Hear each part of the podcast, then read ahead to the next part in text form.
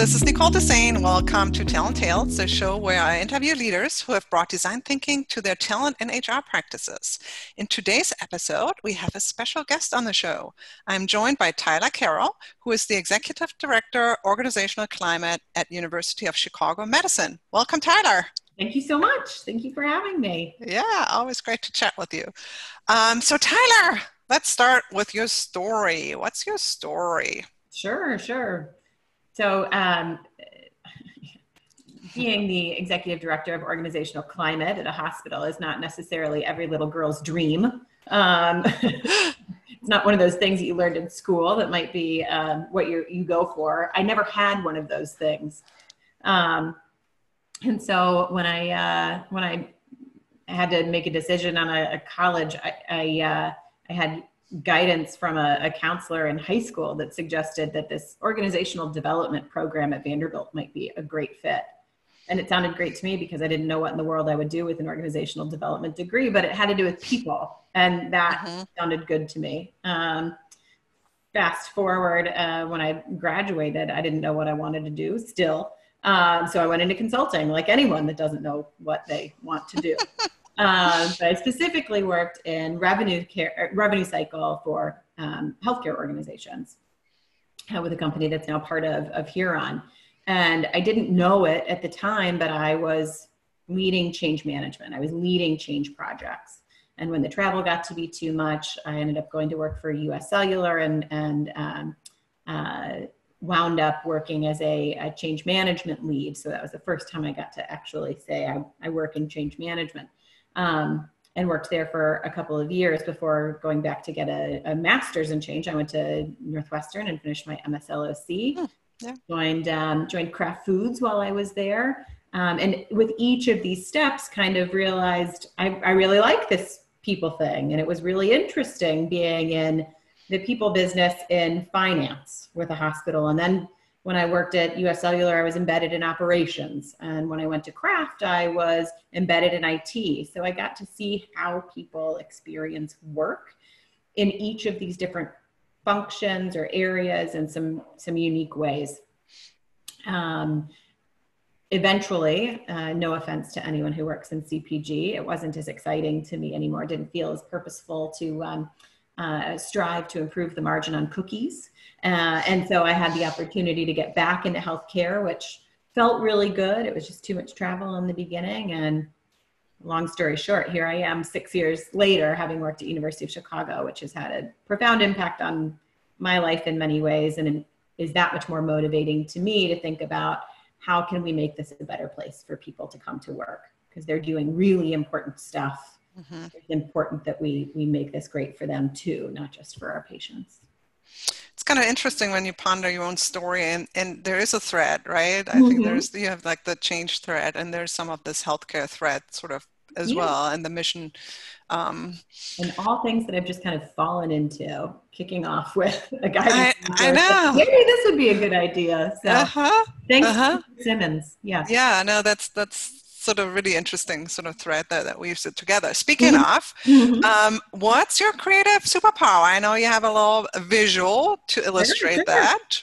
Um, so if I could pick a superpower, maybe a little less creative, if you can kind of see on the camera or for anyone who's listening, it is, um, it looks sort of like the awake emoji, like the, the shocked hmm. face um, with a bunch of cups of coffee and both a sun and a moon. Because if I had any superpower right now, it would be to, to stay awake 24 hours a day. And then maybe I could do all that I needed to do in a day. I, um, you know, work is, is very intense at the moment, especially given the current, uh, the current climate. Um, I'm married, I have two very little kids, and so there's never enough time. I think a lot of people can resonate with that, especially yeah. working parents right now. So mm-hmm. I think everybody wishes to have that superpower right now. Yeah, yeah. that's awesome. Mm-hmm. um, so let's dive in. Um, so tell us a little bit how you discovered design thinking or human-centered design.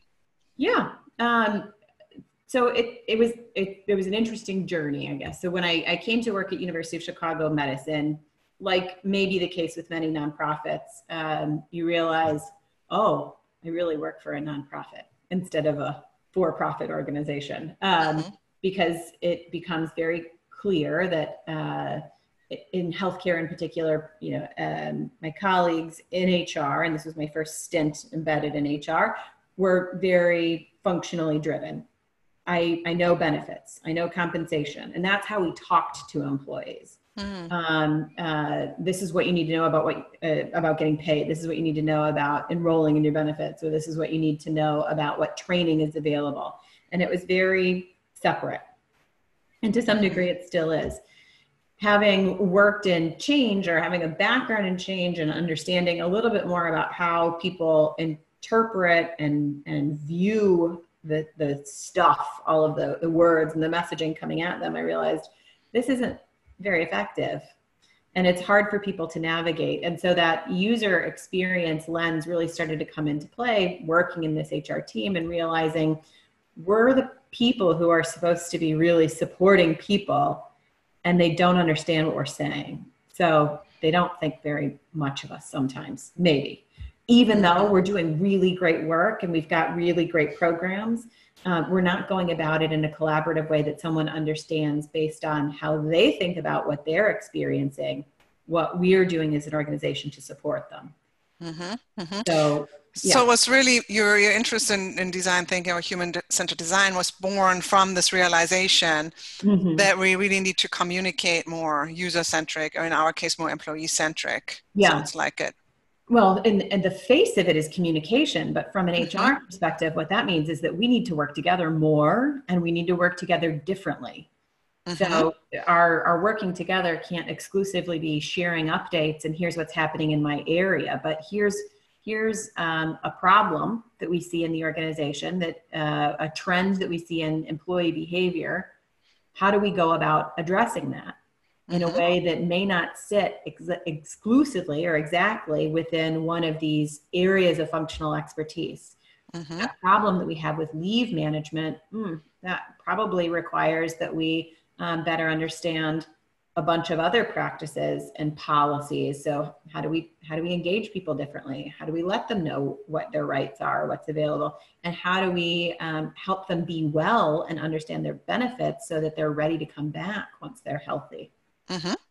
So that's a great segue because I know you've done quite a bit of work around employee experience. Can mm-hmm. you share a little bit, sort of your, your insights from that work yeah. pre-COVID, and then we're gonna sure pivot post-COVID because I'm kind of interested in comparing and contrasting that, yes. uh, especially in in a company that supports frontline healthcare workers. Yeah. Um, so that would be very interesting, I think, for people. Sure, sure.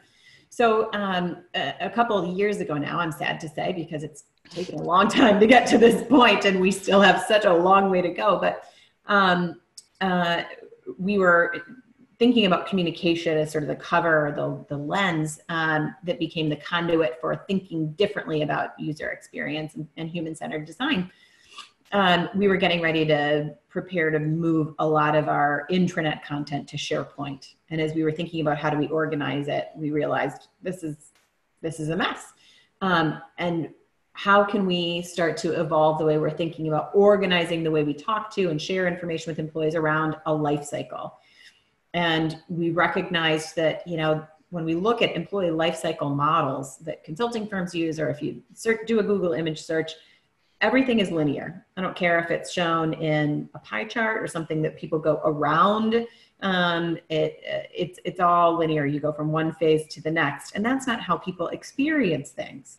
Mm-hmm. So we started to engage, um, engage others in, in our, our cross-functional or cross-departmental um, HR team to try to better map out what are the different sort of categories of experiences that employees may have that they may come back to or hit on at different points in their career. Like develop isn't the only thing that's in the middle between hire and release or, or retire. Mm-hmm. Um, develop may look a lot of ways to different people. And by the way, they're not just developing person or professionally, but also in their personal lives. Um, and so we, uh, we, we set out on this um, path to try and better understand what is the employee experience. How does that relate back to what we do in HR and how can we better um, uh, define the ways that we may need to come together to govern ourselves, to communicate with employees. And we um, uh, piloted the use of, um, of human centered design to pinpoint what are some challenges that we may be facing, for example, in um, the life cycle category of feel valued. Mm-hmm. Uh, we also looked at be well was one. Um, so uh, we landed on on um, a couple different examples of very specific things that we knew we could improve, not just from a process standpoint in HR, but make it a better experience for employees. And these were, you know, commonly experienced um, pieces of of their world at University of Chicago. One having to do with again leave uh, leave administration, which is pretty prevalent in healthcare in particular. And then also um, another example was looking at compensation and how do we talk about compensation? People don't understand how they get paid. Well, that's mm-hmm. challenging and could erode trust in the organization. So um, we looked at these very specific examples, came up with some draft prototypes, and we're preparing pre-COVID um, uh, to move forward with expanding that out to each of these like uh, groups of experiences, categories of experiences that I mentioned to prepare then for you know fast forward an, an intranet relaunch that we were we were going to um, uh, and I think now are still planning to uh, talk differently about HR services and what's available through the lens of this life cycle. Mm-hmm. Um, and COVID kind of put a halt on some yeah. of the work that we were doing, is to be expected because all mm-hmm. of a mm-hmm. sudden everybody um, uh, everybody needed to uh, focus almost exclusively on that response mm-hmm. and how are we preparing and that became a very scary period i'm sure like it, it has for many many organizations um, when we started to realize that the the sprint that we thought we were going on i don't know about you but i remember i came home to say now i'm working from home because we didn't do that before mm-hmm. and my husband had stopped stocked up our freezer for two weeks we were we were ready to go back in two weeks with one one fell swoop, big grocery run, um, mm-hmm. unmasked, uh, and that's not really how it's turned out. It it started to become a marathon, and at that point, um, uh, in HR, we had fortunately had this background now of working together differently or looking cross functionally how we might try to solve problems.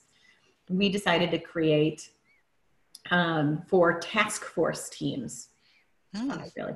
So mm-hmm. it was it was basically an immediate stand up of um, a user experience lens, trying to assess what are we going to do in HR to support people um, or to res- either anticipate their needs or to respond. So our task forces were um, uh, one group focused on engagement. How in the world are we going to continue to engage employees through this experience? One focused on communications how are we talking to people about this? Because this could get very technical and very confusing. Um, uh, and what are we doing to support them in HR? Uh, we put together a team that was um, uh, focused on, on scenario planning. Where do we think this could go? So there were other countries in the world, um, Italy and China and um, Spain, where it had already gotten bad. What are mm-hmm. they doing? What problems are they running into? How might we anticipate that that's coming and going to happen here. Um, and then we had a contingency planning group. So stuff that came up that didn't have a natural landing place, this group was going to go after and tackle. Um, one example that they went after was um, we've got people who are getting sick. What are we going to do mm-hmm. to acknowledge that for them besides make sure that they're paid appropriately while they're out and provide that kind of support? Mm-hmm. And we had a workforce planning group because you can imagine in healthcare, we never shut down. So there wasn't the option not to have workforce available to mm-hmm. support. So um, we stood up these teams and they stayed in place from the beginning of April, um, late March until eh, around July, basically. And were um, really sort of invaluable in helping to come up with the ideas that if we had stayed very functionally siloed and aligned underneath our CHRO, I don't know that people would have come together as well or as much with these cross departmental ideas, um, partially because we weren't physically near each other. Mm-hmm. And it was a time when people wanted to do more, but they didn't know what to do. Um, so you could have just sat home staring your email, waiting for the next thing, or we could be working together to figure out what's coming next and how do we proactively respond. And I think that really probably resonates with so many. You know, mm-hmm. it's an interesting journey, right? Initially, mm-hmm. you had this strategy or this plan, like so many organizations, for yeah. you know the business, for HR, for employee experience, and then mm-hmm. COVID hits, and then everything halts. But yeah. then the way you reacted was in a very also design thinking kind of way, a very agile, mm-hmm. creating these immediate task forces, dealing with things at hand. Mm-hmm. Um, and now looking forward, and we had a little pre-conversation. Mm-hmm. Um, looking forward, we talked about, and you mentioned the the concept of it. It's not a sprint. We understand now it's a marathon. Mm-hmm. So there is no light at the end of the tunnel, as right as far as we know. The cold season is going to come up in in the northern hemisphere, as we talked mm-hmm. about, and the holiday season. Mm-hmm. And so, uh, you know, the whole employee experience is changing as well as our responses from HR. So tell us a little bit more about you know how you how would you frame you know the challenge moving forward yeah. not necessarily having solutions i understand i don't think anybody has that yet but i think just putting it out there and for everybody else to reflect on i think is really important yeah so um, fortunately or unfortunately depending on how you look at it from where i sit now i have our change and employee engagement team that sits under me, and I also have employee and labor relations. And so we're starting to see, I think, especially through um, the mechanisms we have for reporting in labor relations and employee relations, symptoms of what is coming with um, the just exhaustion that mm-hmm. people have. They may be physically exhausted, um, but I think really the emotional toll that this prolonged response. So we've I think, begun the transition from marathon to ultra marathon here, uh, not knowing when a vaccine mm-hmm. might be available and, and how it would be prioritized. And from a healthcare standpoint, that's all just mm-hmm. fascinating working for a hospital.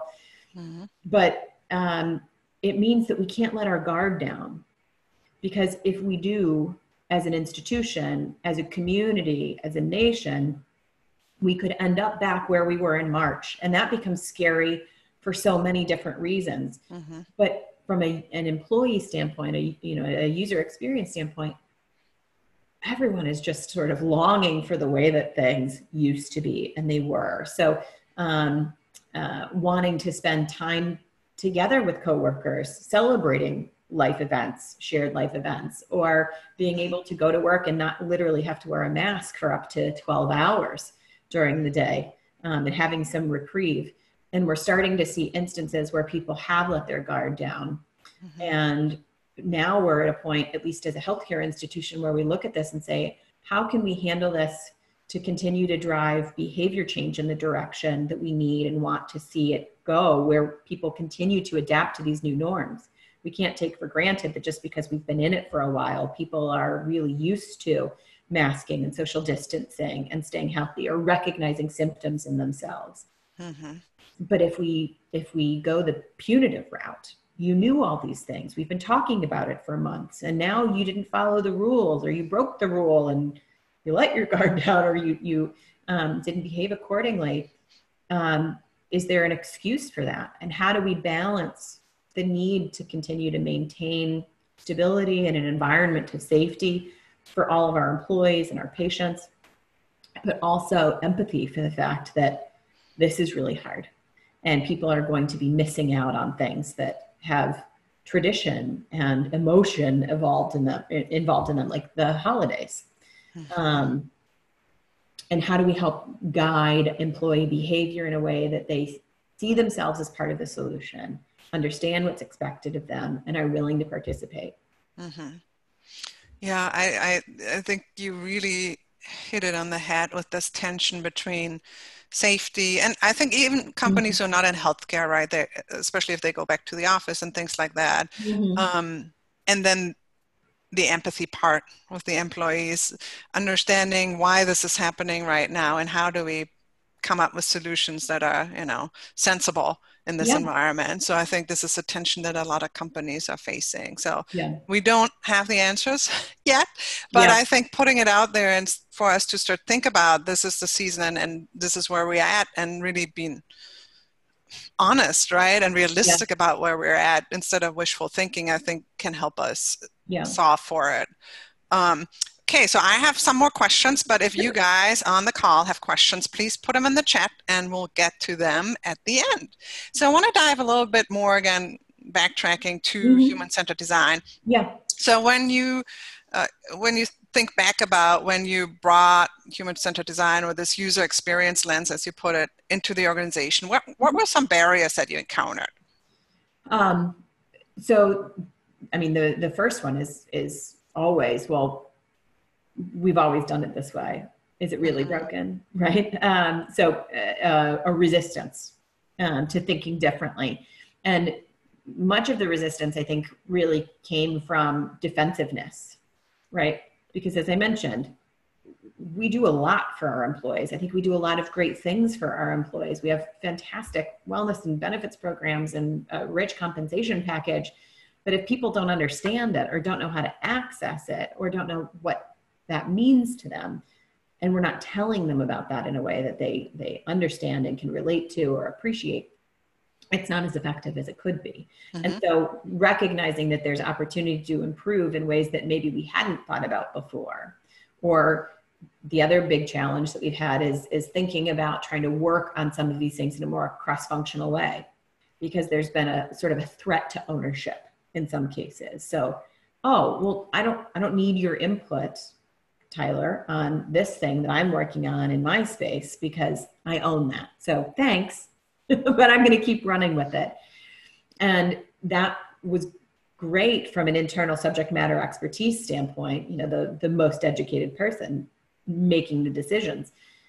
But from a user experience and an empathy standpoint, we really weren't going to move the needle on creating better relationships with our employees, achieving better commitment from our employees, um, and uh, and working together better as a more cohesive team. And so uh, the biggest barriers were really resistance to again thinking about something new and also working together in a different way that may sort of threaten my authority and decision making because I know more about this than others. So it sounds like main resistance from HR yeah. when you oh yeah. Yeah. Um and and so how did what were some of the tactics you used to overcome those barriers? Um, well one thing we were fortunate our our chro got behind this very quickly. And so we um, we were able to to get him on board and thinking about and trying to to demonstrate some of the examples of where we were falling short um, or where a shift um, could have added value and articulate what that value could be, mostly coming from my team from an employee engagement standpoint. Mm-hmm. Um, and thinking differently about and knowing the downstream impact of employee engagement. If we can make some of these adjustments, we might be more successful at an enterprise level um, and in making the function look good. And anytime you can tell your boss that you can help to make their function look better um, for the rest of the organization, it hopefully goes well. Um, with the pilots, we were then, so we started to pilot the use of human centered design to, again, try to pinpoint a couple very specific opportunities to capture better voice of the customer and to demonstrate value again. Um, that the ideas that came out of this group of all non-leaders, and that was another component of our of our sort of governance or teamwork design, was that you know, we weren't going to get anywhere with making some of these changes if everything was left up to the HR leadership team, the executive directors in the group. The problems that we're facing are the things that people who are closest to our employees are seeing every day, and they can best articulate them. Mm-hmm. Um, and so we've had a little bit of a, a rub too with the tactical versus strategic, and where are we going with the function versus, well, you know, this problem that's popping up from employees today and where those things meet in the middle. But I think through our pilots, we were able to demonstrate that we can work together on these cross functional solutions. And there was a lot of joint learning that came from these little cross departmental teams about, oh, well, I didn't know that when my part was done, your part picked up in the mm-hmm. process. Mm-hmm. So um, we really got to better understand, I think, a lot more why things were challenging or confusing for a user when we did our voice of the customer work because we didn't even really know some of our own processes in HR. So um, some of those realizations, I think, helped us to get over humps that we were facing. And now um, here we are getting ready to um, uh, launch a new intranet um, platform internally because ours is like in the nonprofit world antiquated and not not well maintained and we've got a lot of opportunity and there's an expectation that what we move forward with and the way we present content is in alignment with this employee lifecycle concept that we've developed and come up with that is focused on the user experience mm-hmm. and so it's really cool to see how the conversations have evolved from you know uh, uh, Tom or Sue or Jim, uh, do you have the stuff that you need to post? Do you have those documents, those tip sheets or whatever you were going to post on the mm-hmm. intranet? And now, like, oh, well, how are we going to organize this in a way that people are going to understand it? And if we organize it this way, what do we still have to create? What are the gaps? And how are we going to talk about these things? Oh, I think we need a consultant to do that. We can't just do that on our own because we haven't been successful with it before. So, it's um, it's been a, a cool evolution to see it's really a inter- such a cool journey that you mm-hmm. you know and i know it seems in a way you know you had to halt but i think mm-hmm. even through this pause or this forced redirection i think you know you learned something else that mm-hmm. you now can incorporate in the whole process yeah um, what's your favorite design thinking resource or hack um, so uh, when I think back on some of the, the resources we used in these, these workshops with the, the pilots, I think one of the most powerful and simple things, which I had no idea that it could harness this much conversation, but a stakeholder map.